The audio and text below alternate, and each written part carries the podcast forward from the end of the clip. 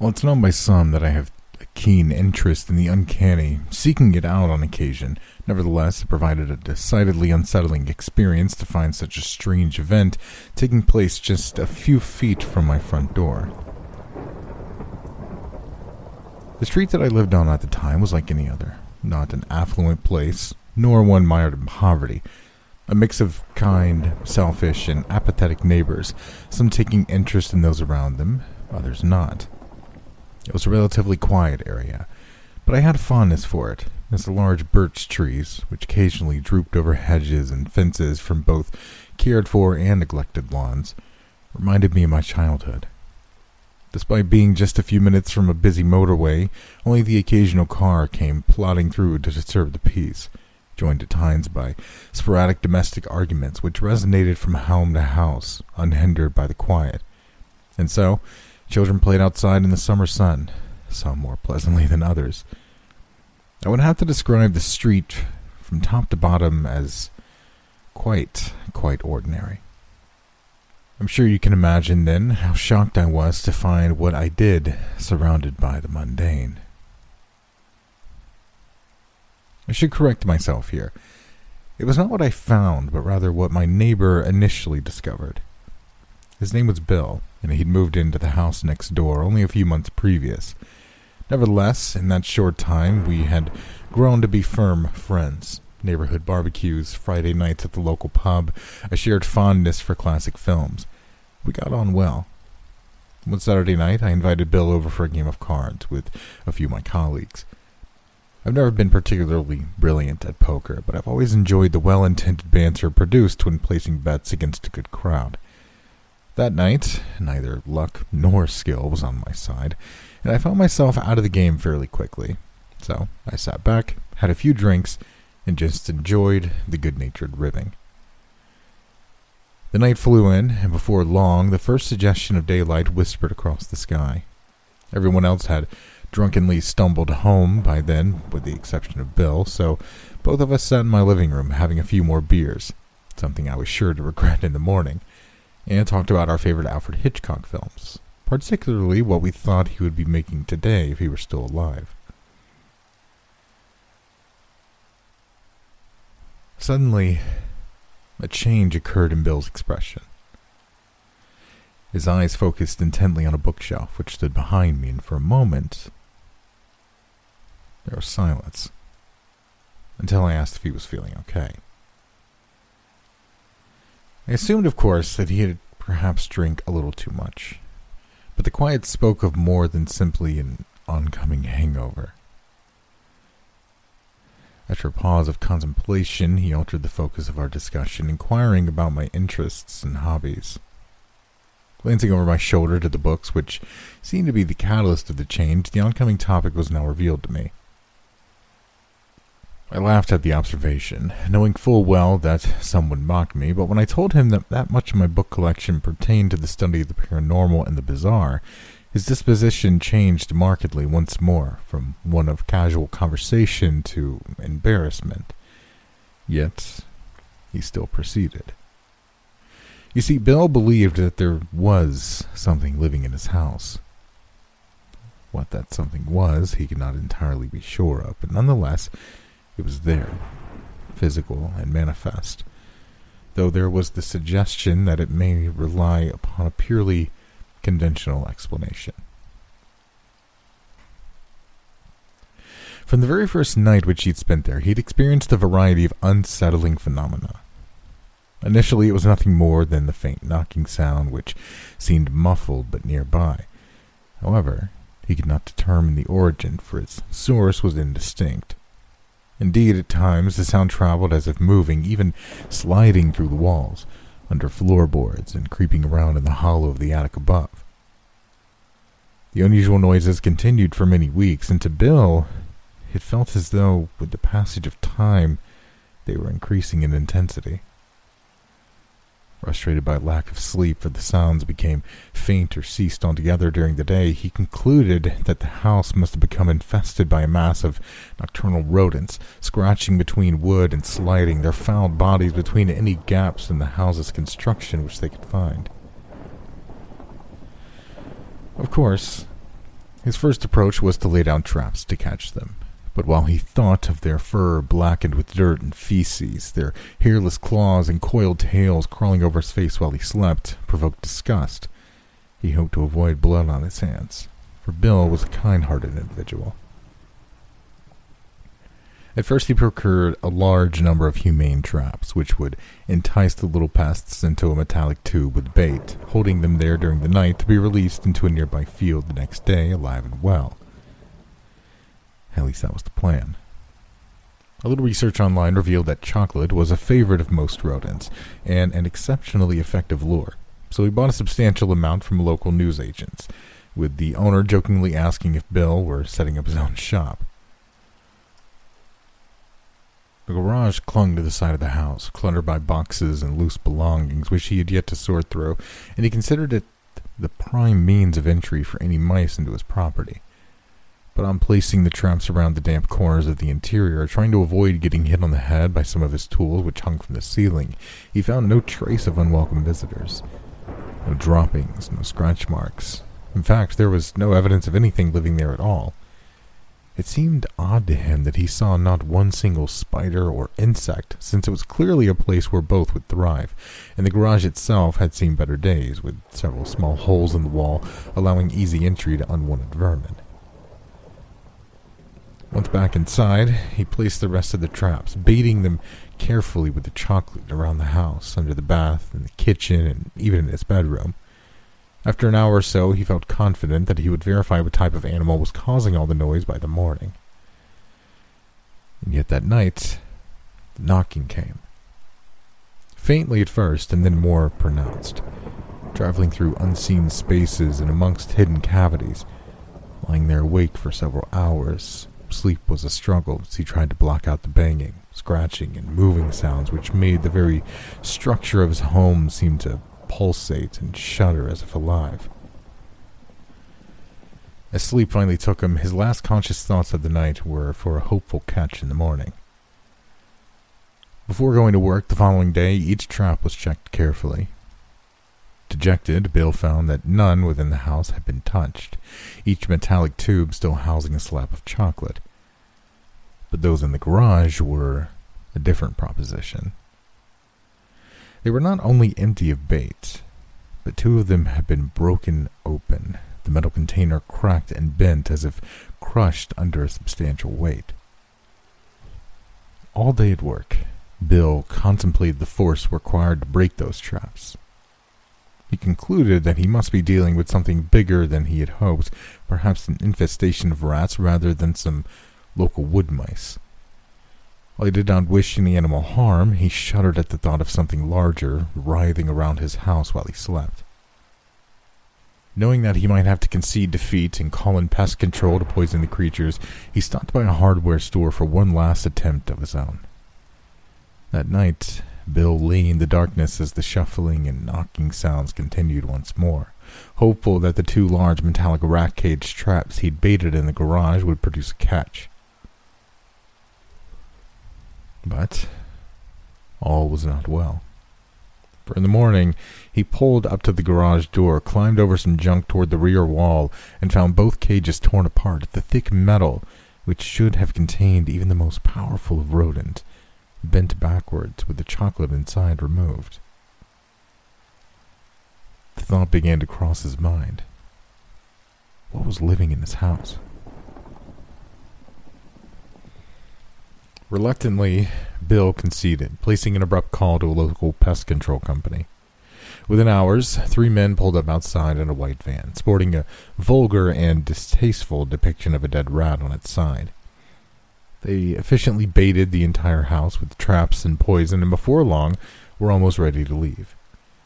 One of the men, a slightly overweight individual with a clear loathing for his job, looked at the rat cages Bill had placed the day before, inquiring as to whether he'd lived alone, quite clearly implying that he held doubts that an animal could have broken open the traps themselves. The implication was not welcomed. Several weeks passed, and the traps continued to be torn apart recklessly and with apparent brute force. Chocolate missing, but the poison inside, designed to be irresistible to rats, would remain untouched, something which puzzled the pest control workers. Indeed, after a series of destroyed traps, they accused Bill himself of breaking their equipment. This ended in a shouting match outside, with the men retrieving their broken rat cages and expecting Bill to pay for the damage. A few of the noisier neighbors popped their heads out of the windows to see what the disturbance was outside as the men packed their belongings into their van. Even the children ceased playing in the sun for a moment, staring at Bill and the others as they argued in the street. While he was a little relieved that no animal had been killed, he was disturbed by the obvious presence of something even pest control could not deal with living in his house. Each night when he went to bed, the noises would continue, and when Bill himself replaced any traps, the chocolate once more would be removed, and the rat cages left in tatters. The strange knocking occurred, as it had always done, at the end of each day as sleep approached, week after week, moving and shuffling between walls and under floorboards. Yet one night, a change took place. As Bill lay there in the bedroom, bathed in darkness, a strange atmosphere began to pervade this house. Slight at first, then more apparent, with each breath filled with tangible consistency. In the preceding weeks, he learned to block out the sounds to a degree and at least attain a sleeping pattern of sorts. But on that night, a change of routine had been forced upon him which provoked an uncomfortable sensation not unlike the stifled air before a storm. He waited. For what, he knew not, yet anxious anticipation of something in the dark coursed through his veins. Then the noises appeared as usual, scratching, moving, tunneling, but now they were no longer hindered by plaster nor wood nor brick. Each thump, every bang was no longer dull, no longer distant or removed. Change had come. And for now, the knocks and scratches in the night gave the impression of something quite free, unshackled, unimpeded. At first, the thumping sounds rattled around in the living room across the hallway. Then, an occasional and intermittent high pitched squeal, accompanied by loud thudding on the walls, slowly progressed throughout the house. The sound grew louder and brash as it approached Bill's room, and while part of him desired to see what had been causing him so many sleepless nights, the thought of something there which had the force to tear apart a metal cage was not something to be taken lightly.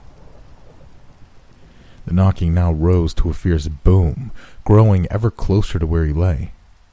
As it crashed against the walls in the hallway, a picture frame fell to the ground, smashing into pieces on the floor, while an alarm clock shuddered across a nearby nightstand, threatening to follow suit. The thumping, scratching, and high pitched shrill grew so loud, so violent, that he imagined the vibrations from it shaking the bed which he lay. He clutched his ears in pain as the noise swelled upward into a cacophony of gratuitous and enraged strikes against the very structure of his new home piercing his eardrums.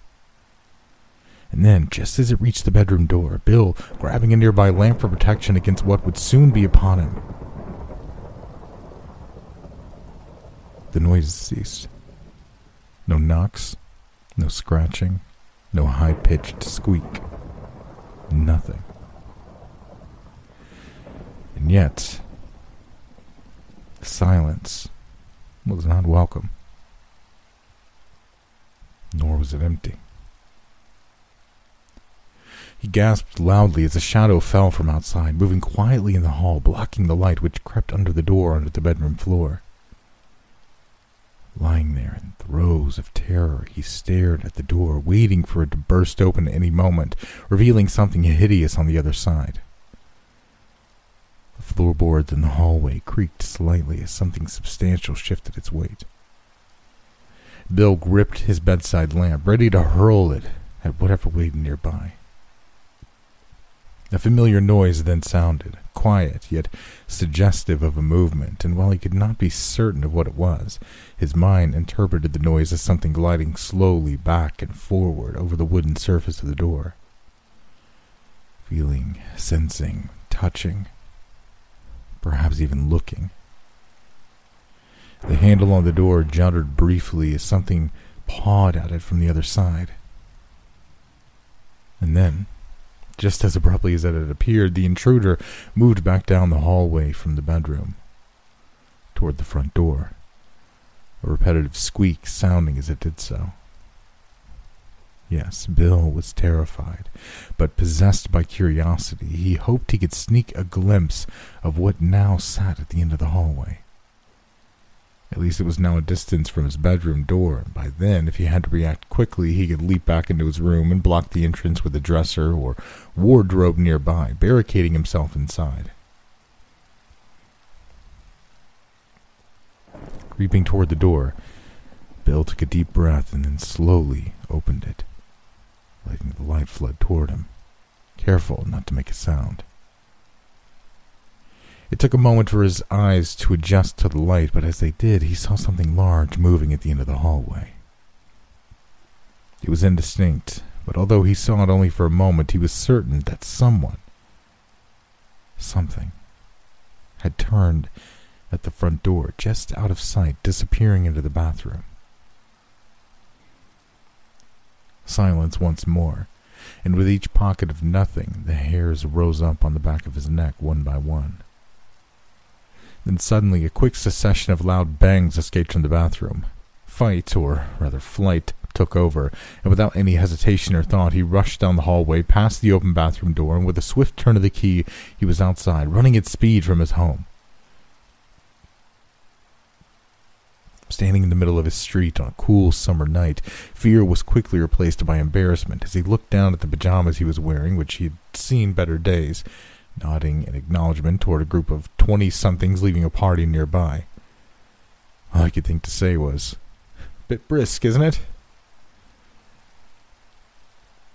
Bill apparently knocked on my door that night to ask for assistance, but unfortunately, I was out of town and only returned in time for our poker game the following evening. Another of my neighbors, an awkward man by the name of Harold, whom owed Bill a favor for him helping his car a few weeks earlier, agreed in sleepy and grumbling fashion to help search the house. Of course, nothing was found, except for the smashed picture frame, which led to Harold regarding Bill with suspicion, voicing his own opinion that the entire fiasco was a waste of time.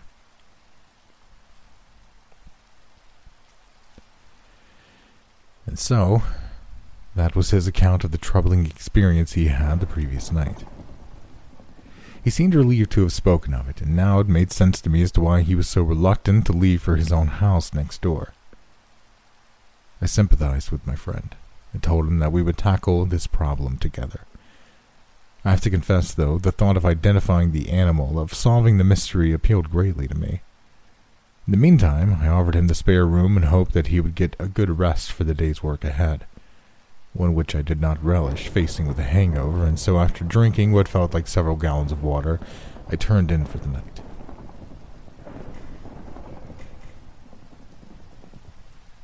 The next day, after we both shook off the previous night's excess with a large cooked breakfast, we went over Bill's account once more. I was relishing my task as makeshift detective, hoping that there might be a clue as to the creature's identity that we'd overlooked, but when I saw the toll which the events had taken on my friend, I became resolute in my desire to provide a solution to the puzzle. While he said that he felt rested, it was clear that Bill was worried about his home, wondering if it was badly infested with something a little more exotic than a colony of rats. But most of all, there was a fear in his eyes, an unspoken and anxious contemplation etched in his face. The thought of spending another night in that house provoked revulsion within him. Trying my best to relieve his concerns, I set out in front of him a plan of action, one which I was confident would solve the mystery once and for all. We would carry out a vigil in the house overnight. However, preparations had to be made. First of all, we contacted the estate agent who had sold the property to Bill. Our task was to contact previous tenants, of which I remembered at least three others, and inquire as to whether they'd experienced any strange phenomena or animal infestation. I did not wish to alarm my friend, but since I moved into the street, the realization came to me that most had lived in that house for only a few months at a time. This had never particularly affected me, as I did not know any of them very well, but the question of why they left so quickly did now enter my mind. While we were waiting to hear back from previous tenants, we set about preparing the house for the night, using what we already knew about the phenomenon to track, identify, and trap it. First, it had already been established that whatever was smashing the traps open was interested solely in the chocolate, having left the poison behind, so we used this as bait. Second, most of the physical evidence for something living in the house had been in the garage. With this in mind, we emptied all of its contents, placing the boxes, furniture, and other assorted items in one of Bill's spare rooms. Third, with permission, I covered the floor of the house in flour, hoping to catch an impression of the intruder, sealing each door shut with masking tape to help identify which room the disturbance originated in. Lastly, we purchased some fishing wire, which I used to create a snare trap in the garage. This was attached to a wide basin, weighted down with a concrete slab on the floor. Inside the noose of wire, I placed a large pile of chocolate, angling the snare so that if a substantial animal attempted to eat it, the wire would tighten around its body and or an appendage, trapping it in the process. Next to this, we placed a large cat cage, which we could use to store the animal safely after cutting it free from the snare. We closed the garage door and then sat outside, chatting quietly in the summer night over a couple beers, waiting. The local children reluctantly trundled back into their homes to sleep for school the next day, and as time passed, the skies blackened. An occasional neighbor would look out their window, wondering what we were doing, sitting in the garden that late at night, during the week. Some of them obviously annoyed, others merely curious. It was actually fun. And as we talked and laughed about anything and everything, torches in hand, I was glad to see the tension slowly fade from Bill's shoulders.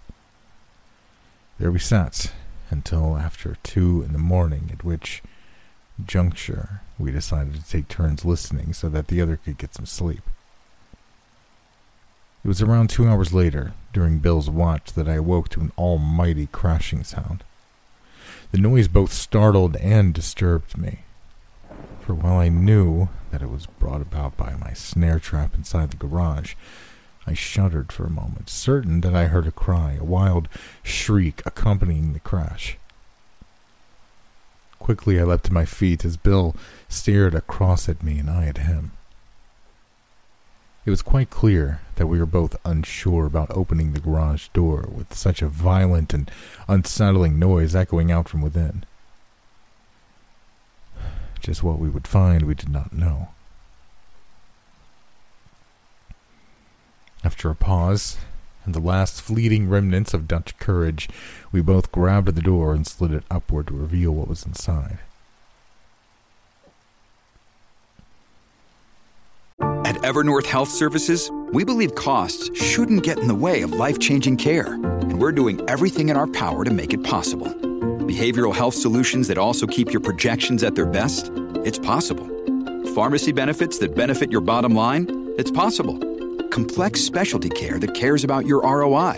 It's possible because we're already doing it. All while saving businesses billions. That's Wonder made possible. Learn more at evernorth.com/wonder. When you need mealtime inspiration, it's worth shopping Kroger, where you'll find over 30,000 mouthwatering choices that excite your inner foodie. And no matter what tasty choice you make, you'll enjoy our everyday low prices, plus extra ways to save, like digital coupons worth over $600 each week. You can also save up to $1 off per gallon at the pump with fuel points. More savings and more inspiring flavors make shopping Kroger worth it every time. Kroger, fresh for everyone. Fuel restrictions apply. Our hesitation had cost us. The chocolate was gone, the snare wire broken, and the rocks which had weighed it down cast around the room in a haphazard fashion. Yet Bill believed that he'd seen something which I had not a panel on the rear wall moving slightly. He swore that it was not his imagination and was certain that something was behind it. We approached the back of the garage cautiously and found that the panel was indeed loose. The bottom of it was not fastened, and I instantly remarked that a nimble rodent could easily slip under, disappearing into the structure of the garage and possibly even into the house. I felt confident that we at least identified its mode of movement.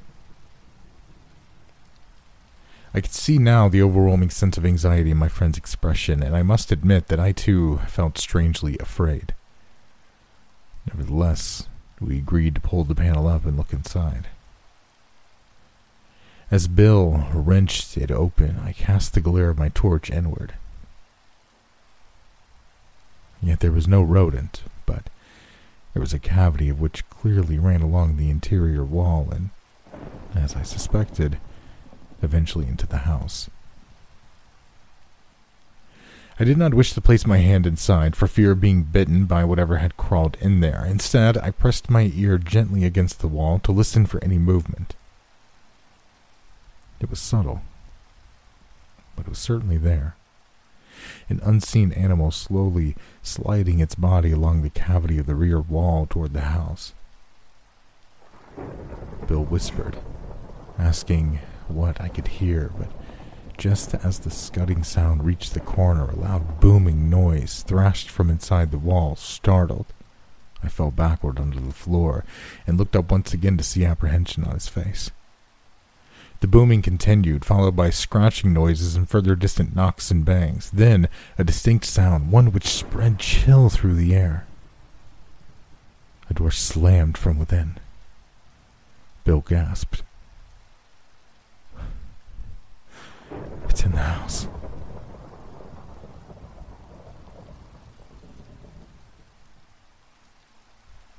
Grabbing our torches once more, shaking the dread from our minds as best we could, we raced out of the garage into the house. Bill's hand shook as he unlocked the front door. The hall light was on, and the ground covered in white powder as I had left it. Yet there in the flour were a set of distinct tracks, two long lines parallel to one another as if something had slithered over the ground, led from the bathroom down the hall and into the lounge. From our vantage point, it was clear that the living room door was open, the masking tape seal broken. The house lay eerily quiet, and I'm ashamed to say that we debated for a moment whether we should enter at all. Bill had described the thumping and scratching sounds to me, but I had no idea how ferocious they were, how angered, how violent they sounded until I heard them for myself from the garage, and while the house was now silent, the impact of those noises was freshly in my mind.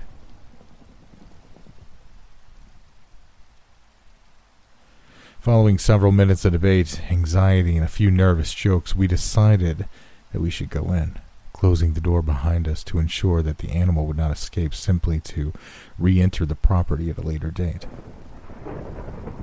The hallway felt cold, although I ascribed this merely to the heating having been off, despite it being a warm summer night. I looked to my right and I could see that the bathroom door was closed, yet the elongated tracks on the floor of the hall appeared to lead away from it. Opening the door slowly, I peered inside. Flicking the light switch on, the room appeared empty, yet the shower curtain obscured my view of the bath. I set my torch down in the sink and put my finger to my mouth, imitating that Bill should remain silent, pointing to the shower curtain and revealing my belief. Something was in the bath. My miming must have appeared comical at the time, but Bill nodded in acknowledgement. I'd pull the shower curtain back and he would strike at whatever was there with his torch if he needed to. Slowly, I moved to the side of the curtain, wrapping my hand around its edge. For a moment, I felt something stir in the bath as a potent sense of dread once again rattled my nerves. And I tugged the curtain with force. I imagined a mass of writhing rats festering in the bath, their bodies wriggling around, pulsing in unison, but I saw nothing so dramatic. It appeared that my nerves were getting the better of me. The bath was empty. Suddenly, a wild thud vibrated through the house, but there was no doubt that it had come from the living room. We exited the bathroom and began to reluctantly move down the hallway. Each step felt like a prison sentence, and I could hear not just my own anxious breath, but the nervousness of Bill's very demeanor. We stepped cautiously down the hallway, careful not to disturb the elongated tracks which slid through the flour on the ground in front of us, hesitating twice as the sound of a creaking floorboard coming from the living room. As we progressed, I could not help but find myself drawn to the front door, glimpsing it over my shoulder. I calmed myself, persuading my own neurosis that paranoia was the cause, yet still I felt something was there obscured from view yet watchful. Reaching the lounge door, which lay wide open, the tape seals torn in two, we peered in, yet could see very little. The room was dark, as we'd left most of the lights off in the house to entice the nocturnal animal out into the open. I cannot speak for Bill at that moment, but as I stood peering into the darkness of that room, glancing sporadically back toward the doorway, the air felt stifled somehow, and I had to inhale deeper than usual to stem a feeling of anxious breathlessness. Reaching his hand around the wall, Bill turned the lights, and with it a sigh of relieved disappointment saw that the room lay empty a couch, an armchair, table, television, but no creature anywhere to be seen. My eyes once more turned to the end of the hallway and to the front door, but for a brief second I imagined that an outline of something sat there. Bill entered the living room, yet I stayed transfixed, almost waiting for something to appear. Of course, I recognized this to be nonsense, but what I failed to notice was the living room door slowly and quietly closing between us. As I turned my attention back to Bill, standing in the room, the door shut, leaving me in the hallway. While I found the sight a little alarming, doors close under the pressure of air currents and drafts all the time. But as I touched the handle to enter into the room where my neighbor now stood, Bill let out a terrifying yell. I pushed and pulled and turned the handle of the door, but with each effort I was parried, the door itself feeling jammed somehow. I called out, asking for Bill to respond, but all he could muster was, Something's in here, get me out! I thrust my shoulder against the door time after time, but it would not give in to my efforts. A chill whispered through the hallway, and I suddenly felt that perhaps I would have been safer on the other side of that door. The lights above me flickered twice, and then nothing. Pitch black. Bill now whispered from the room, claiming that he could hear breathing nearby. I told him to remain calm and that I would go and find something to break the door with, which must have jammed due to a broken handle, even if I was a little unsure of that explanation. He protested, begging me not to leave him in that locked room with whatever he believed was in there with him, but I reassured him that I'd been gone for less than a minute. I joked that he was in a better situation than myself having a torch, as I idiotically left mine in the bathroom, but I could tell that my friend was racked by fear, hoping for nothing else but an escape. As I turned to make my way to the front door, a chill blew through the air. Whether imagined or not, I cannot tell, but as my eyes struggled in vain to penetrate the dark, I became aware that I was no longer alone in the hallway. I could barely see, nor be sure of what I perceived, for at the end of the hall facing me there appeared to be a large black mass crouched in front of the door. I closed my eyes, my breathing erratic, and opened them once more, yet I could not be sure. There was so little light that there could have been nothing. Yet every fiber of my being told me that something large lay curled up, blocking my exit from the house. And then a scream. Bill pounded and scratched and kicked at the living room door. His yells tore through me. They betrayed utter terror in a man who sounded feral, trapped. I tried to communicate with him, but he cried and shrieked like a child facing nightmares in the dark. My heart raced at the sound of my friend's obvious terror, yet I too was now in the grip of fear.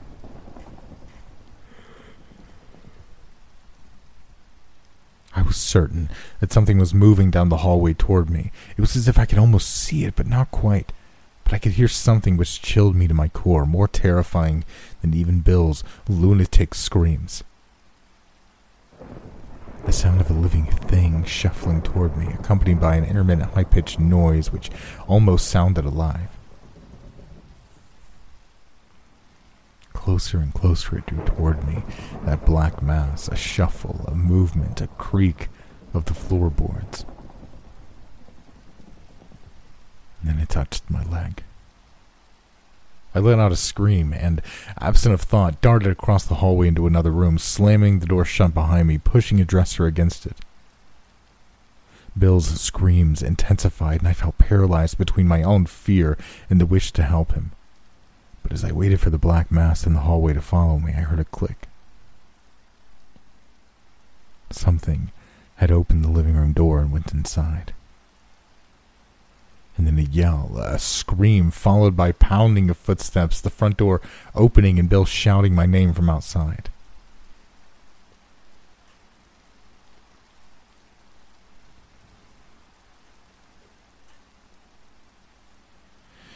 He may have escaped but I was not alone.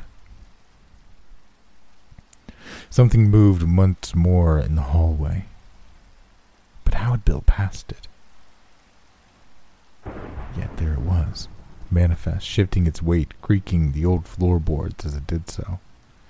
Loud thuds, bangs, and scratches now echoed throughout the house, an unseen force rampant and angered. And a sound in the dark I could not be sure, but to me, it was as if something was pushing against the door from the other side. My heart raced, but just as I looked around for a makeshift weapon to defend myself with, a garden chair came hurtling through the window. It was Bill. He reached out his hand and shouted, commanding me desperately to get out of there. We both staggered away from the house onto the road, and by then several neighbors had joined us, disgruntled at having their sleep disturbed, yet fueled by an opportunity for gossip. When they asked what had happened, all we could do was shake our heads in disbelief and be happy to be outside, the night sky limitless above and the street solid beneath our feet. The next day, we entered the house, along with some of my friends from the poker game a few nights before. Safety in numbers. But for the smashed window, there was little out of place.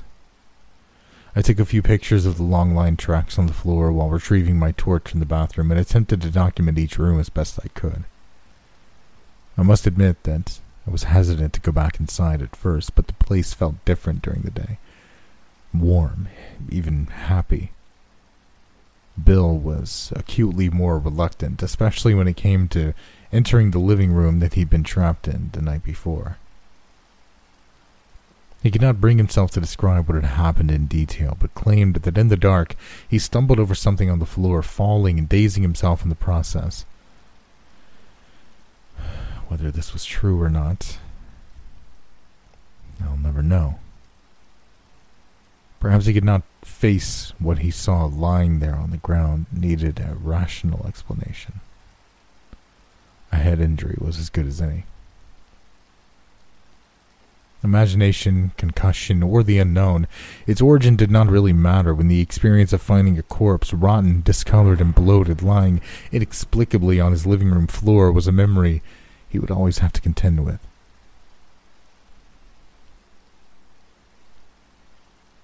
And it was a memory that Bill was determined never to add to. He put the house up for sale immediately and went to live with his brother until a new home could be found. I did offer my spare room, but he simply laughed and said that sleeping even in the same street as that house was an inconceivable notion to him. I rarely saw him after that. Living next door made Bill a friend, and living further away, once more a stranger. Several weeks passed, but that night, both of us trapped in that house remained prevalent in my thoughts, and I felt compelled to investigate a little further. A rational explanation could easily be given, and it was one I preferred to cling to, but I felt curious about the history of the place. The makeshift detective in me once more went to work. I won't bore you with my methods, but after reading an article in the local newspaper archives about that house, I was led to a retired social worker by the name of Charlotte L., who seemed eager to speak on the subject, still enraged by the entire episode after all those years. You see, 11 years previous, a man by the name of Thomas Kelly died in that house. He was 73 years old and was a full time carer for his son, Joseph, himself in his 40s, who suffered from severe learning difficulties and was wheelchair bound. They had no other family to help, nor friends to rely upon, and as Thomas grew more elderly and frail, the toll of doing everything for his son became apparent. Clothing him each day, cleaning him, feeding him, taking him to the toilet, and most importantly, stopping him from coming to harm. An unimaginable weight of stress to be placed upon anyone's shoulders. Charlotte was their social worker and did everything she could to make life easier for Mr. Kelly and his son. However, not long after she retired, she discovered that social benefits had been severely reduced for the Kellys due to draconian financial cuts by the government at the time. Instead of a care worker coming in to help around the house a few times a week, they now were left one solitary visit a month. Disgusted by the news, Charlotte decided to see Thomas and his son to make sure they were handling everything. There was perhaps not a great deal that she could do, but even someone to talk to would make a difference. She just wanted to help, not just as a social worker, but as a friend, and she was very fond of both of them.